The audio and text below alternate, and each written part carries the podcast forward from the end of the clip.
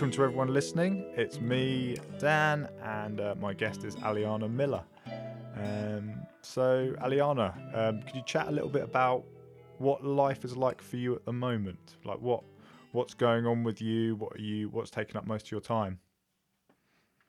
Um, so most of my time would probably be being at work at the moment. Um, I work in a hospital with kids with eating disorders. So I'm there probably about three or four days a week and spending time chatting to kids, to the patients on the ward, um, and then supporting staff. I'd say, yeah, that's probably most of my time. Yeah. Okay. So you're you're still. Would you consider yourself sort of like? I guess that's a, still a, a key worker. It's someone who is is on the front line still, just in a different way than um, sort of doctors and nurses that we're more aware of. Yeah. So Yeah. ha- and how are you finding that at the moment in terms of uh, at work? Do you w- do you see much differences in the way um, you're having to work compared to normal at the moment? Um, so we've got quite a few staff members who are in isolation or have people in their family who are catching symptoms. So they then have to go into, they have to be off of the ward uh, for 14 days or seven days, depending on their situation. Yeah. So it just means I then need to kind of make sure I'm covering staffing and make sure that I'm keeping an eye on who's gone off on what day and when they can come back. Um, because I think a lot of people are getting bored at home and not wanting to stay off for the 14 days, especially if they're starting to feel better or not showing any symptoms. Right. But we just have to make sure we're kind of keeping the wards as safe as possible. Yeah. Yeah. That makes sense. And are you like at work? Is is there much in terms of like uh, PPE or sort of social distancing and things like that, or is that just difficult in general with the type of type of role it is? I think social distancing is a bit tough just because we're all there's so many of us working on the wards um, and needing to be there for the patients and the patients are all so close as well so they're constantly like hugging and it's like a, a massive household of people um, but generally we're trying to be pretty smart about things especially if there is a lot of patient and staff contact we'll try and be like try and use PPE and using gloves, masks, aprons. And Um, what's the sort of age range for the people you're dealing with? they are eight to eighteen. Okay, so it's yeah, so it's all children then. Yes.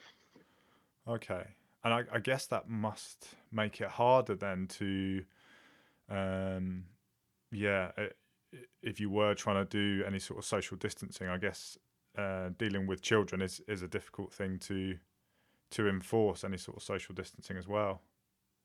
Yeah, definitely. They're all very close as well. They like to be. They're all in each other's space. It's not like a huge hospital, so you know they'll be hanging out on the sofas together and watching movies and stuff. And you always end up kind of snuggling up to the other patients around you. It's kind of what they end up doing. So Okay. Okay. Um, well, let's go. Let's go back a little bit. Um, what what sort of led you to do this job? Um, and what what uh, things have you done before um, you took on this role? Um, so I went to uni and did youth studies, and I kind of went for that degree because I grew up with lots of younger siblings and cousins, and I loved kind of being the, I guess, the entertainer, the babysitter, the one who kind of kept them all occupied. And I always knew I wanted a job with young people. I just didn't know what I wanted to do. Mm. And when I came out of uni, I got into youth work and really enjoyed that, doing like activities and clubs and talking to kids about anything they really want to talk about. So the sort of youth work you were doing was it quite um, intensive in terms of their lives, or like you're saying, is it is it was it more just the clubs and sort of fun stuff? Like how did that? What sort of youth work? How would you describe it? The sort of youth work you were doing at that time? It was a bit of a mix. Like a lot of the time, it's kind of the fun stuff and like doing activities and doing sports and cooking and like games and all those kinds of things with people. Um, but because you see them so regularly, you end up building these relationships up with them, and uh, they, you know, you build this kind of type of trust with them, and they open up to you about things that are going on in their life or any issues, any concerns. So it was it was very definitely um, like the kind of things that you might be talking to them about and the things you might be supporting them with. Yeah, and how how did in this first sort of role you had? Um, obviously, you know, it might be difficult to remember um, to back them but was there any um, lessons and big things that stand out that you learnt from um, obviously studying the more theory side of it at, at uni, um, and then and then going to a practical application of it? What was there any things that that really stood out that you that um, opened your eyes to or um, changed your mind in some way about how what it's like, sort of working with young people?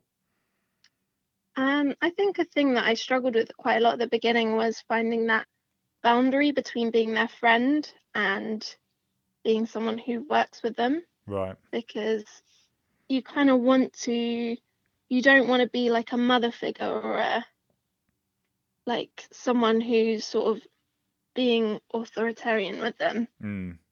But there's times when you need to kind of show that there are boundaries and show that they can't be acting in certain ways.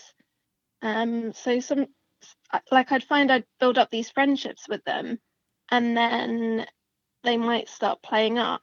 And if I told them you know, you can't be doing this or you need to be acting in this way or that's not appropriate, they might not listen because they're just thinking, well, you're just a friend telling me what to do. And yeah. So I think like over time, you start to build up these boundaries and kind of show to them that yes, you can be someone that they can depend on and talk to and rely on, but you kind of also need to build up this like level of respect from both sides. Yeah. Um, and I mean, can you talk a bit more about sort of the importance of boundaries with young people? Um, because I know that my own experience with youth work that was very similar. I I found that I was uh, I don't know consciously or subconsciously just trying to be their friends and get on with them and build a good relationship, which is a you know especially the relationship part of it is an important part. But yeah, the boundaries side of it, I didn't see the importance of setting clear rules. It felt a bit too strict for me and too um, too stoic or whatever. Um, mm. What did you find with that sort of boundary side of it that really, w- really benefited the youth work and actually then ultimately benefited the people you were you were dealing the young people you were dealing with? Yeah, I think it was. It's it's. I guess there's just so many different examples and situations um, it, there were situations where the youths themselves are putting themselves into dangerous situations, hmm. and I had to then think about how I'm responsible for them in this situation. So I need to kind of, if anything does happen, it will end up falling back onto me or into my company. So um, that could be an example. Or then there are also situations where um they I don't know I guess sometimes they talk about things that they've done which weren't trying to think if there's a specific example I can think of. Yeah, that's fine. I think what it is is that they'll just kind of they'll act in a certain way and kind of be very comfortable and friendly with you and you'll sort of build this trust and relationship with them and then they might suddenly turn and start kind of acting with you like how they would their friends. So, you know, like play fighting or um, taking that anger out on you. And that's mm. when you mm. kind of have to just sort of show to them that, yes, you are there for them to kind of offload on, but there's ways to control it and ways to use those people around you. In in your experience, do you think that was quite common ar- among um, other sort of people that are new to youth work? Do you think it was uh, quite a common thing that they would come in with this sort of uh, friendship um, attitude and then that would change? Or do you think everyone sort of had very different styles sort of going in? Um, what was your what have been your sort of experience with either people you studied with or seeing other youth workers sort of come in? I think it it, could, it was quite common that way, definitely. Mm. Um, I think for some people they go in quite um, author- authoritarian straight away. It's almost like, okay, I'm I'm the boss and these are the rules and this is how it has to be. Whereas you've got other people who kind of you start to learn better ways of doing it. So you kind of go into it and instead of making a load of rules that the young people need to follow, you kind of make these rules with the young people so that they kind of they're coming up with the ground rules of the project and what they how they feel about it and then when you if they do break them you can kind of go back to the fact that they were the ones who came up with the rules mm. so um it's almost like this is how this is something you came up with this is a project that's important to you this is your project so these are the reasons you came up with the rules to respect it. So you need to kind of follow that and follow those rules that you've kind of come up with yourself. Cool. And I mean, for some people, I guess um, it could, depending on the person, it could easily knock them back if they have to learn this lesson about youth work. Um, that there, there, there, I guess, needs to be a sort of boundary side to it. There needs to be um, uh, stricter side to to youth work. Um, but that obviously didn't knock you back to the point where you were you were done with it. So what what do you think keeps you kept you going and, and what kept the passion alive and, and you wanted to continue doing it? Um, I think it's the fact that with jobs with young people, it's almost that you are going to constantly grow and adapt and learn because everything's changing so much like interests that young people are into the things that they do are so different so it's almost like you have to adapt and learn yourself because otherwise you're not going to keep up with the things that, that they love to do and things that they believe in and the things that they know like even on a computer there'll be things that young people know a lot more than what i do mm. um so I think it's that it's keeping those the passions and I find like when I talk to young people, I kind of get an energy off of them. And mm. it's almost that that like I I feel that excitement and drive and like wanting to make a difference to them and help them to grow and learn and follow their dreams. And i think that's it's almost that that's where the passion comes from just kind of interacting and finding that connection. I think that's a big challenge as well because mm. some people they just they might not want to interact with you or they might not want to talk to you and that's fine but then it's just finding another way that you can connect to them yeah yeah and do you like when you when you finish that um, job, or when what where did you sort of move from there? Was was it straight into the one you're doing now, or did you do uh, other stuff in between? So I got a job with a housing association. I was working with young people who were homeless. They were aged 16 to 24 and for whatever reason they weren't living at home anymore and the place that I worked at was a youth hostel where they could come and live for I think it was 18 months. Okay. Um yeah, and we just kind of taught them about independent living and um, respecting neighbors and I guess like looking at what kind of what kind of things they were interested in, what they wanted to do. It might be looking at getting them a job or getting them back into education. So what what did you find that was a lot of the reasons that, that these young people were homeless? I think a lot of the time it was family breakdown. Right, yeah. Um, it could be that the parents were divorced and the mother had a new partner. and maybe that partner didn't like that there was a teenage child living there. Um, it, but it, it was a variety of things. Sometimes it could be drugs. Sometimes it, a lot of it was mental health issues. Right.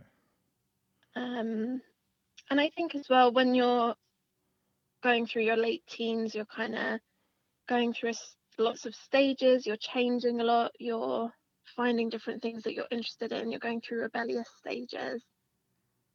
Um, and it's almost that it could be that they were kicked out, or it could be that they just left of their own accord. They couldn't be, didn't want to live there anymore. So I guess this that role would have been a lot more intense than the previous one. Yeah. yeah. Because I guess you're dealing a lot more head on with uh, these serious issues. Yeah. Hmm. So did that did that change your or did it uh, uh, some way alter or change your perceptions on homelessness or did, did you learn more about homelessness in general through doing that job? Yeah, I think it did change my my views a little bit because like when you see homeless people, you don't always think about what their story is and how they got there. Um, but working with people who are homeless, um, you get to learn about them and find out what their story is and find out um, what's gotten them to the stage that they're at in their life. So, yeah, I think I definitely it made me want to interact with homeless people more on the streets. Mm. Like actually find out a bit more um, about them.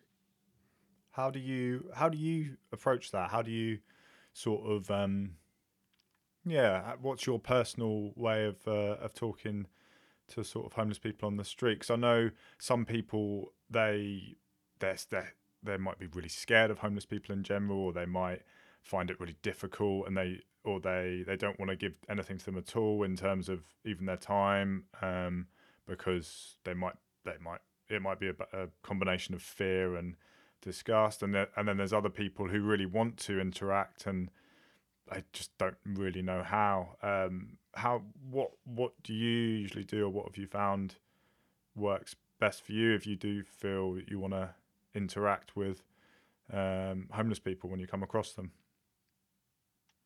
um, I mean, I guess generally I find when people speak to me, I just try and be very open and friendly back. Mm. I mean, generally when homeless people speak to you, they're asking for money or something. Mm. And I guess with most people, and myself included, you don't generally carry a lot of money around with you anymore. Um, but I know in the past I've kind of walked past people and then sort of gone back Okay. It's almost like they've stuck in my head, and I've just been like, no, I want to, I want to do something, or I might pop into a shop and buy like a sandwich or a hot drink or something. Mm.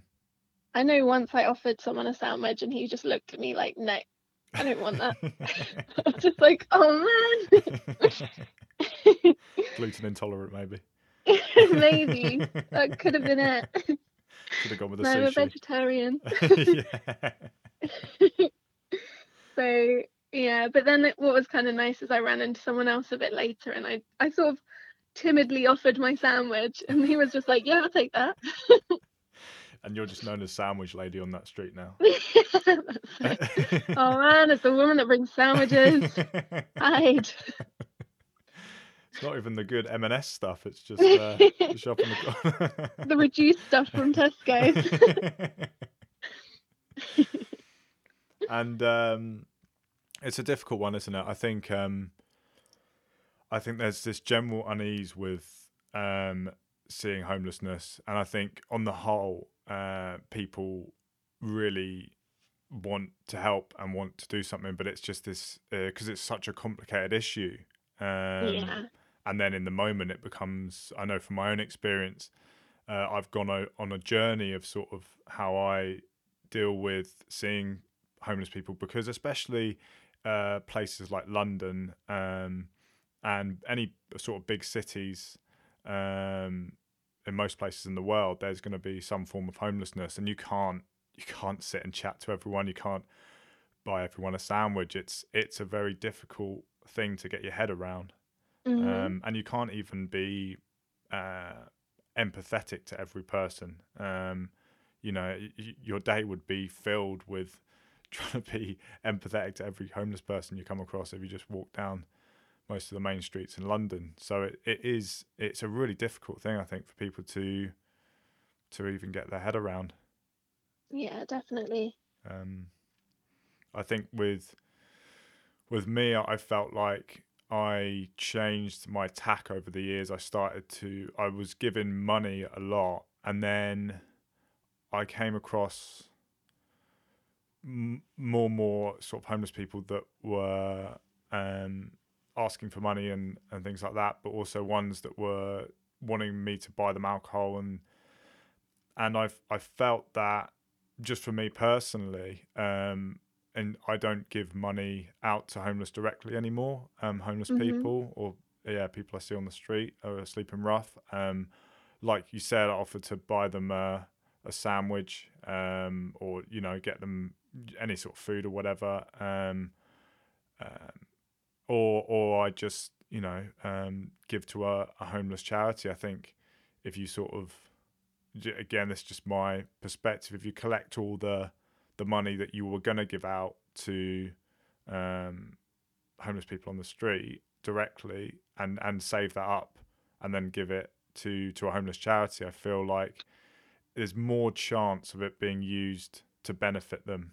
Um, did you find did you find sort of on that point did you find that difficult with um, when you were working with uh, young people that were homeless? Did you find um, the blame game difficult and the sort of stigma attached to you know uh, young people?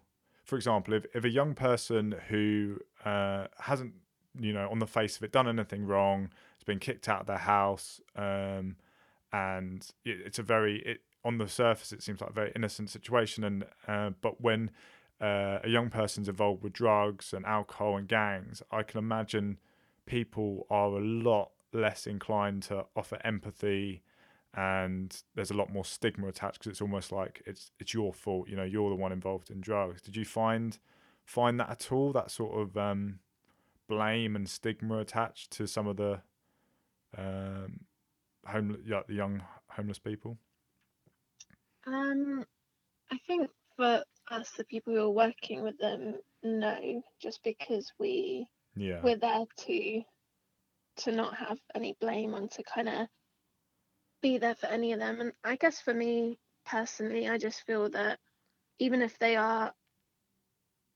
either dealing drugs or involved in drugs in any way, um, there's a reason that they're at that stage in their life, and yeah.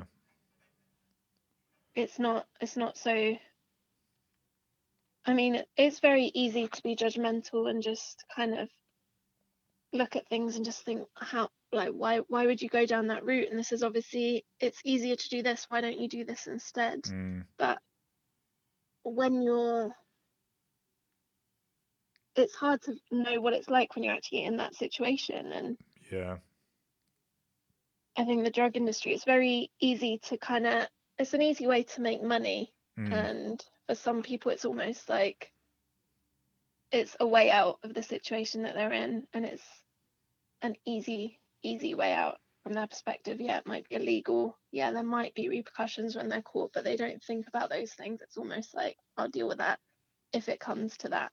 Yeah, and especially if some people's, I think it's easy to see it through the lens of your own life. You know, if you've if you've grown up in um, a much more privileged position or a position where your family life and your your general life is just a lot more stable, then the prospect of just switching to a, a life of drugs and and gangs seems just like a uh, a silly choice. Whereas actually, if you were to walk in these young people's shoes from birth and actually what they've been through, um, it's it's very difficult to, to say that you would do any any different. Yeah, definitely. Yeah, and um, I think one thing I learned from youth work I I did was um, it was part of the training as well. They sort of said you've got to remember that when some young people are violent or when they um, or when they don't respond to you being kind or being genuinely helping them, is because they've might have come from a background where they don't see that and everything to them is a battle everything to them they have to fight for you know whether it's you know the basics like food or attention they have to battle to get it. Um, and then suddenly if they're thrust into an environment where people are showing them more love and trying to help them it just they can't read it as that because they've gone through such a long time of just um, yeah just just fighting and having people to fight against mm-hmm. yeah It's almost like their learned reaction. Yeah. Hmm. Okay. Um, and what do you do like um when you're when you're going through a job like that? And I guess uh, ties in with the job now. It's hmm it can be a very difficult days, I imagine. Yeah, definitely. It can be. And how how do you sort of find uh, ways to uh, relax or to to take yourself away from the job and yeah to not uh, to try and prevent yourself from from getting too caught up um, and, and letting it sort of go into your personal life too much. But what have you found sort of over the years? You you do that helps that? Um, I think, I guess like the way that I unwind a lot of the time is just kind of being around family and mm. kind of, it might be like offloading with family or it might just be talking about anything with family, just like, yeah, just kind of talking about your day, but then it could also be just talking about the news or talking about something fun someone did that day. Um, I think as well, like having a close knit of friends around too. It's just nice to kind of go go out and not have to think about work at all. It's Mm. funny, like you might go out with people from work and all you kind of talk about is work Yeah, because yeah. that's the connection that you have. But like having friends and family outside of it just helps that create that distance, I guess. Um, it's nice as well to like have an activity to do. I enjoy doing yoga and Krav Maga. Mm. Um, so it's nice, like kind of keeping active, and it's sometimes hard to find the motivation to do things, but you always know that afterwards you're gonna feel great. So that kind of drives you on, where you're like, come on, like get up, let's do this. yeah Um, and I just love going out dancing as well. So Nice, nice. Just generally just dancing in the street to no music Yeah, or exactly, just walking along the street, boogieing away. Nice. So what when you say dancing, do you mean like dance classes or just like going out to clubs or, or It'd what? be like bars and clubs, yeah, and just dancing to music, just Nice. enjoying enjoying yourself, feeling the music.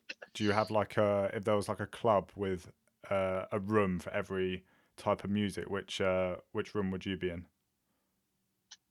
Probably pop. That whole popular madness where you can like sing along and just go crazy. I do love a bit of R and B as well. Nice, nice. you can sort of switch between. Yeah, that's it. And you know, old school, cheesy. I mean, I'm I'm I'm quite. I like a lot of different music. yeah, yeah, a combo of the singing and the dancing. exactly. Nice to mix up. Maybe it's another career. Oh, maybe. or maybe it's good that the music drowns you out. I don't know. Could be true. so, what is Krav Maga for anyone who doesn't know? You just sort of uh, sort of threw that away. Oh, Krav Maga, and uh, you know, everyone knows that. so, uh, so Krav Maga is a type of self-defense. Um, it's taught to the Israeli army, um, and it just kind of involves a lot of things like how to protect yourself in situations. Um, so it might be that it might be that someone's coming up and attacking you, and it could just be that they're coming to start a fight with you.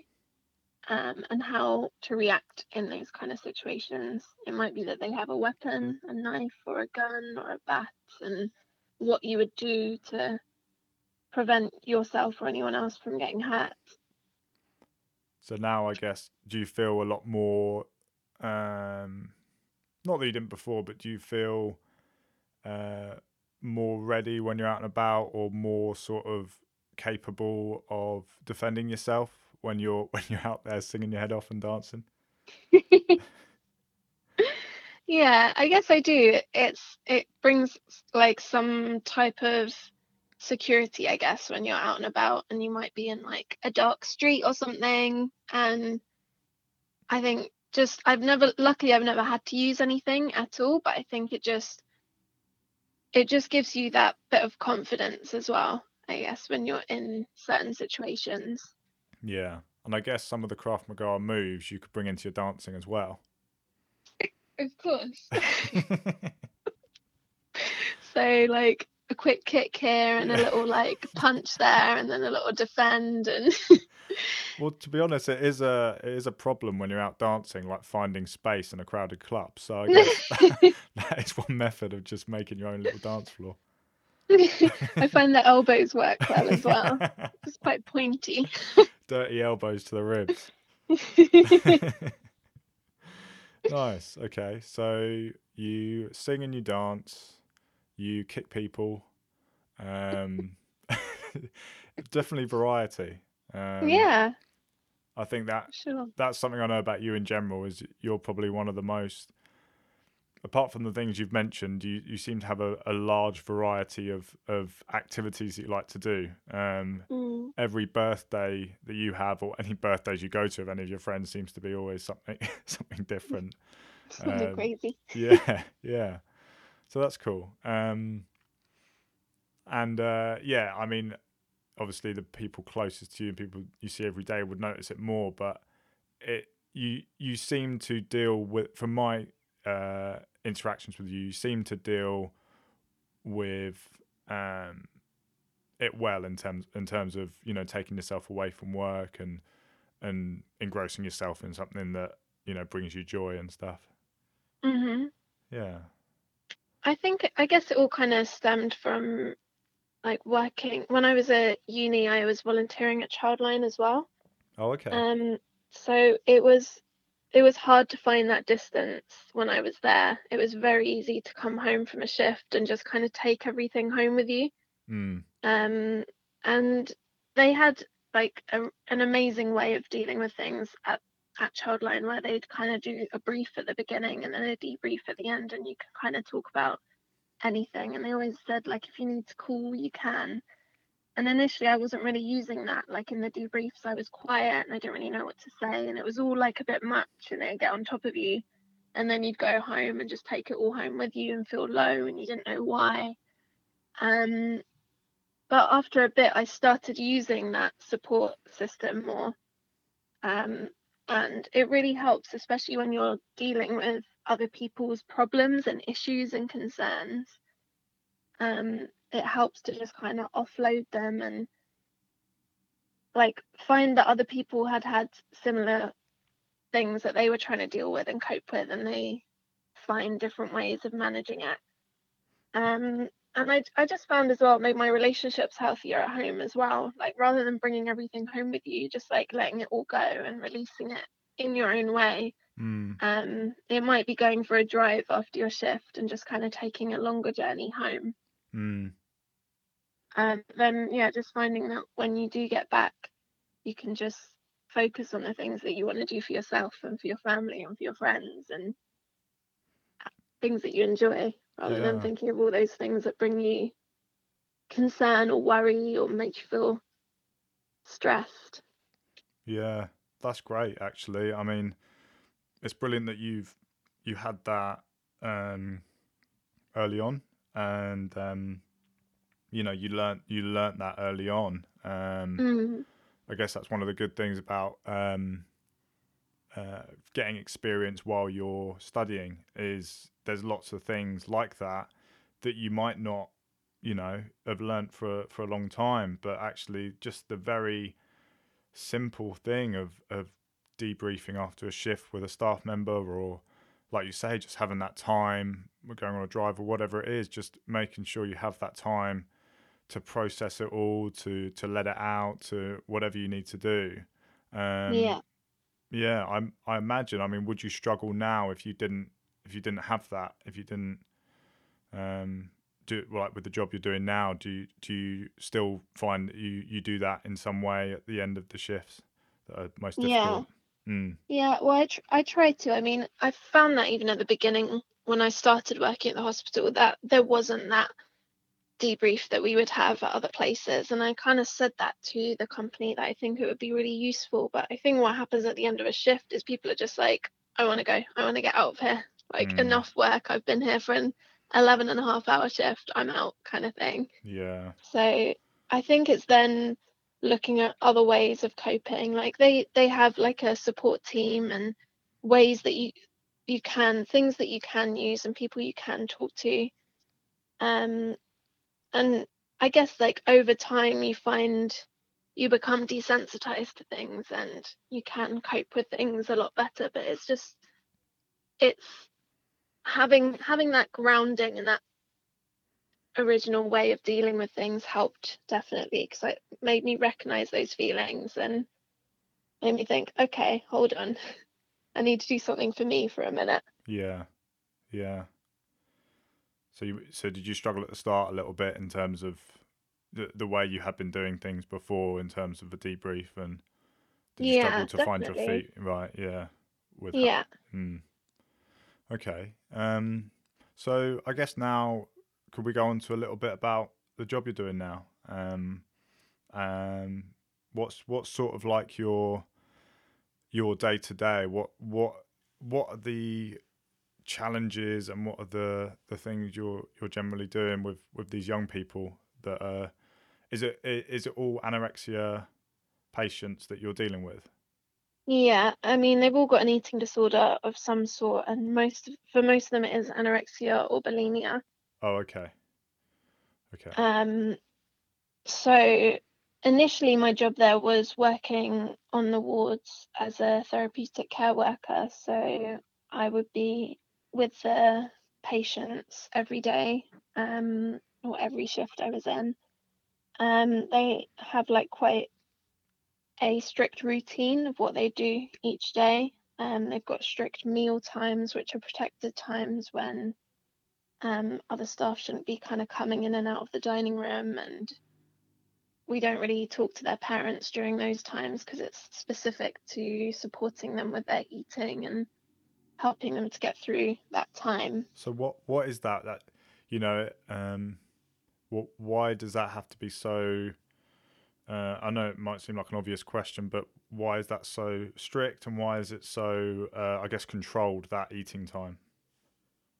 so their issues are generally around eating and not wanting to eat Right. Um, so it's about keeping those times just focused on eating and just, I mean, we can talk to them about other things, but the support is there to help them get through the meal and they need to, it needs to be strict because otherwise there'll be different rules for different people and Mm.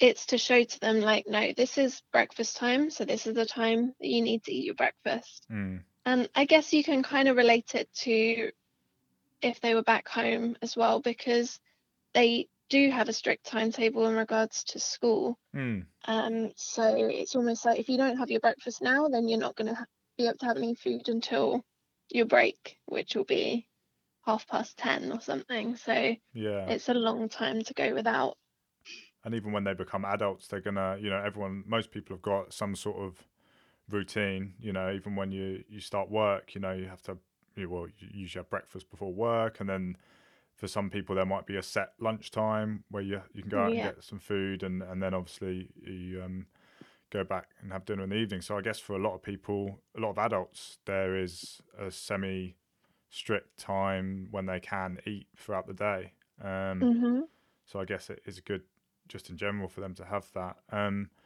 but obviously, with these young people, it's a lot more important. So what what would happen if they if um, you youth workers weren't in the room? If they were just freely there with the meals, what what sort of things would would be happening? What, what where do you, you as youth workers need to be jumping in? So it might be that they'll just sit there and not be doing anything at all if you aren't there. They'll just sit there, um, And just just not eat Refusing. basically. Refusing to eat. I Yeah. mean, a lot of them might end up looking at each other, which can make the ones who are eating feel self-conscious. Right. Um, Is that is that quite a common just- thing? Then they don't they don't like to be watched while they're eating. generally, yeah, Yeah. because they feel like they're being judged. A lot of it is Right. to do with like how they feel about themselves, and they already feel. Generally, they already feel bad that they're eating Right. And that they shouldn't be eating. So they have And then when someone's looking at them, it's like, oh, well, now they're judging me as well as I'm judging myself. so they, they they almost have like a physical reaction to eating, almost like the opposite, I guess, of guess of what's natural. Um, Mm, They so they they actually yeah the the act of eating for them is really repulsive, or they just they just don't enjoy it at all. yeah, and that's so that's just well a lot of it's down to self-consciousness is it and body image or yeah, a lot of it can be to do with that, um, and not wanting to get fat. Um, some it can come from in the past when people have said things to them, like called them fat or said that they need to lose weight. Um, some it might just be that they don't have control of something in their life, and something that they can control quite easily is what they're putting into their body.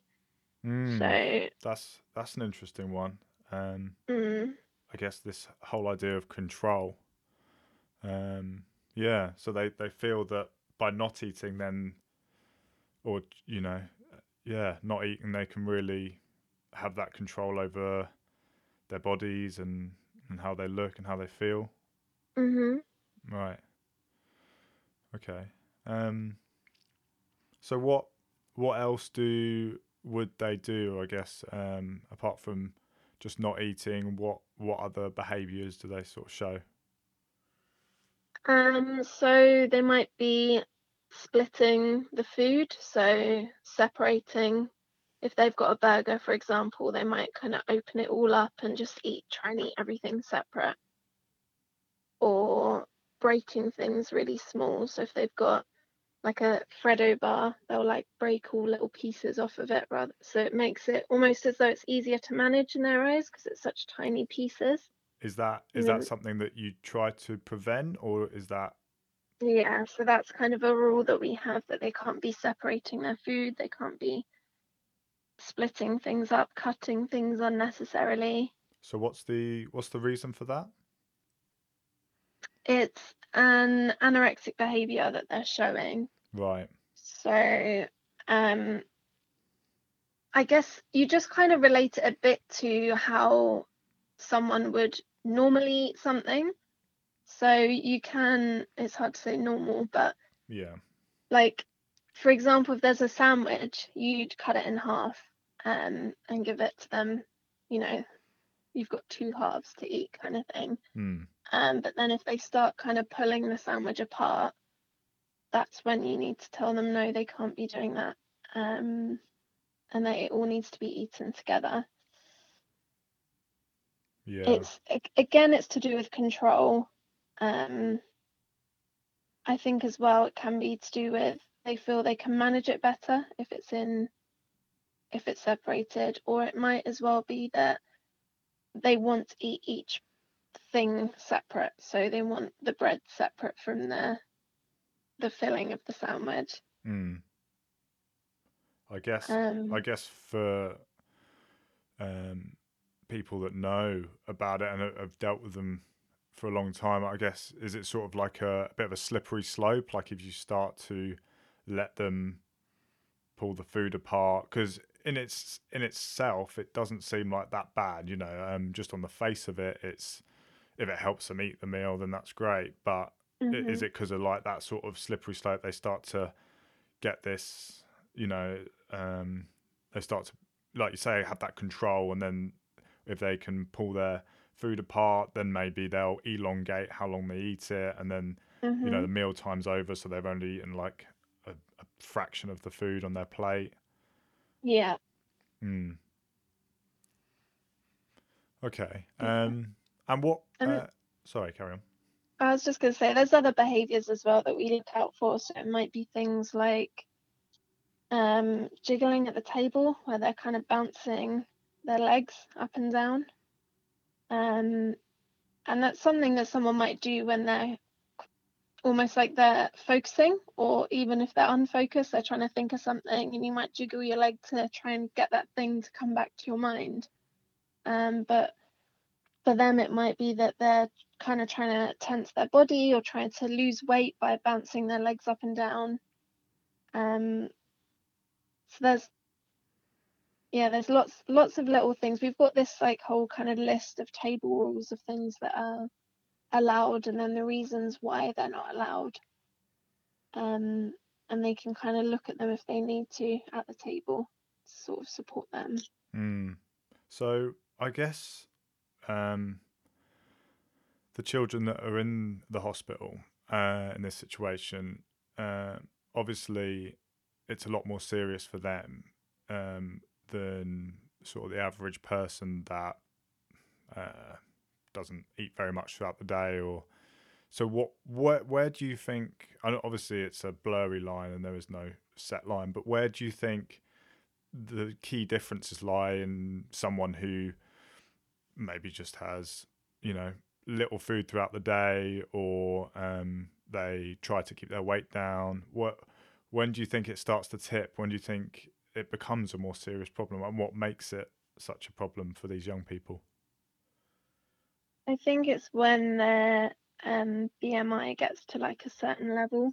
Right. Or their weight percentage gets to a certain level where it's where they're starting to put their organs at risk. right. That's usually when they end up um, being admitted to a hospital.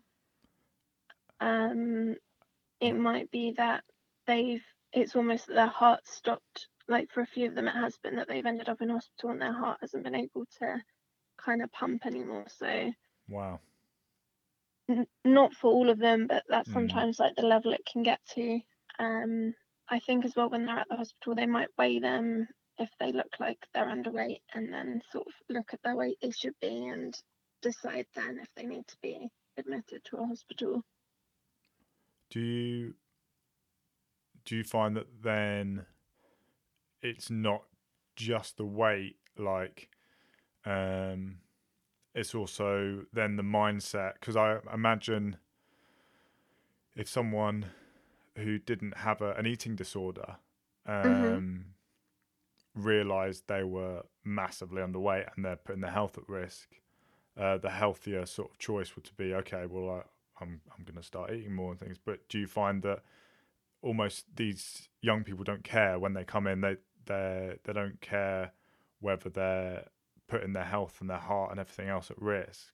hmm It's almost more important that they keep the weight down and just stay as skinny as possible. Is that sort of what you see?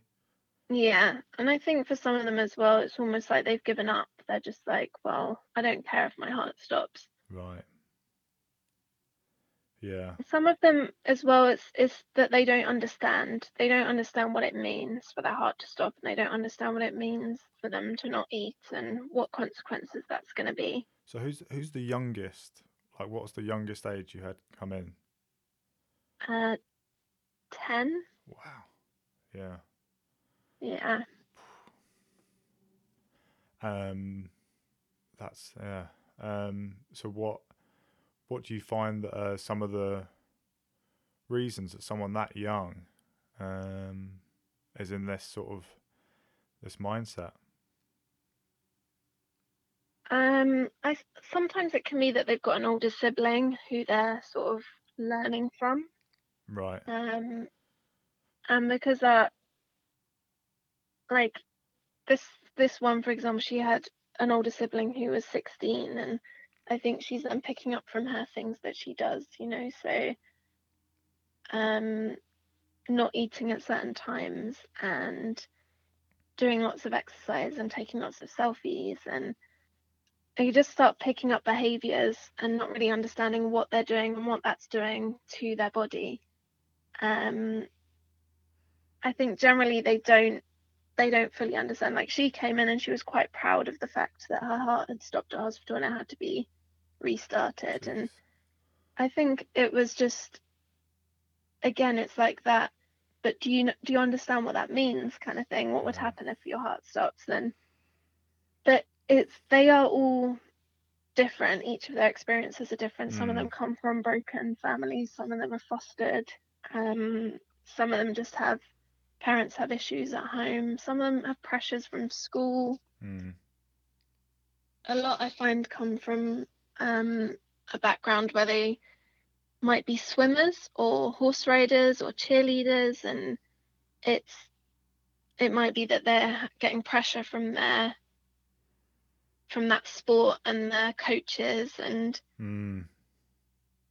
And obviously, you know, majority of coaches, you know, would never would never expect it to go as far as this. But maybe do do you mean sort of like they get into this mindset of, of losing weight, of of being very body conscious, and then they take that too far, type thing. yeah Yeah. yeah Yeah. Does it um change your your perception of like um some of the stuff we see in the media um in terms of or just just you know social media otherwise whatever where you know there's snapchat filters which make people thinner um uh this sort of uh plethora of models, male and female, who have this idealized body shape, um, and for some people, I guess, an unattainable body shape. Um, has this sort of um, changed the way you look at that sort of media content and the way people are putting themselves out there? yeah i think i mean it's nice seeing some things where like um dove adverts for example where they have women of all different shapes and sizes in their adverts Mm, and it's it is nice to see it's it's rarer and it's becoming more popular i guess. Um but it is a shame that there is so so much focus on looking a certain way and making yourself look different to how how you do look. Like there were talks of young girls going into plastic surgeons taking a photo of themselves that they've taken through Snapchat and saying I want to look like this and it's almost like it's not it's not a real look it's mm, like your cheekbones have been forced out and it's not natural at all no. but for them it's it's this idealistic body image or way to look and like i feel like there's always going to be that comparison thing where you're going Hmm. to look at other people as well as looking at people like admiring celebrities and wanting to look like them um but it's just I guess it's all just about educating as well. Mm. And I think that's a lot of what we did in youth work too, where we just kind of we do a lot of things on self-esteem and looking at the way people look and how everyone can look so different and it's okay to be different. Mm. Yeah. Yeah, no, it's a good point. And and even though there's a lot to be concerned about, um, and there's a lot of sort of changes that probably need to be made in the way that uh, sort of this idealized image is represented, but in the end, if, if someone is inclined to um, drastically change their body and and basically not care about the health and the sake of body image, you can't. It's as much as you change what's in social media and stuff. It some people will just want to do that anyway. Um, Mhm. there'll there'll always be there'll always be uh, skinny people out there to want to be like. Um, Yeah. so it's yeah, uh, you can never you can never stop it by by altering what's what's in the media, I guess. Um, okay. Um, so how are you? How is how are things at the moment? How is it? Is it quite a collection of um, like genders? Is it is it more one or the other or? It's mostly females. Um, we've got two wards, and one's younger, one's older. Um, and on the younger ward, we have one male and about 10 females, and it's Okay. about the same on the older wood as well. Right. So in your experience, it seems to be more of a, a female issue. Yeah, Right. Okay. Hmm. just from the people who admit, are admitted to the hospital. Yeah. Okay. Have you seen um any sort of inspiring or amazing stories or journeys that any of the young people have gone on um, that you've seen once since you've been there? Have you seen um, nice transformations or anything like that? Yeah, definitely. Like you'll get patients that come at the beginning and I mean they're obviously scared when they first come and some only show like kind of one side of their personality. Um some just don't know how to deal with the fact that they're going to be away from their family for a little while so they kind of they really struggle. Um we had one patient who was upstairs away from the other patients because um, they were so underweight they needed to be on bed rest and you kind of look at them after maybe six seven eight weeks and they're interacting with other patients and they're excited and they're energetic and it's really nice to see like the comparison from when they arrived to when they're discharged. Um, and see, I mean, they write in this little discharge book as well, so it's nice to kind of see that they're influencing each other um, and encouraging each other to keep going. That's great. Mm. And they have a little leaving circle at the end as well, which is really nice, where they'll kind of go around the circle and each say something to the patient. And generally, there's so many, so many words of love and congratulations, and you're so inspirational, and it's it's really nice to see that because they become such a close close knit group that it's like a member of the family kind of flying the nest and going out into the real world. Yeah, that's amazing. So it can be quite a nurturing environment for them. It can be actually really give them a an amazing boost to to carry on keeping up the good practices and keeping healthy. Yeah, I hope so, definitely. mm, yeah. Oh, that's good. Mm. Um, okay. Well, uh, yeah, I think we'll probably bring it to a close there. Um, unless there's anything, any other sort of things you'd like to mention or um, things we sort of brushed over that you'd like to talk about a bit more. No, I think that's good. Other than everyone should get to a Krav Maga class because it's a lot of fun. Just so- and go out dancing. just so you can kick their ass. yeah, exactly. I need more um, people competing. Do you like? Have you got any like uh, belts or any like? Uh, I don't mean using a belt, but like, have you got like any? Uh, yeah, like awards or what? What? What are they called? uh, we have like grade levels. Grades, so right? Yeah. yeah, so I've done my P1 and my P2. It goes up to P5.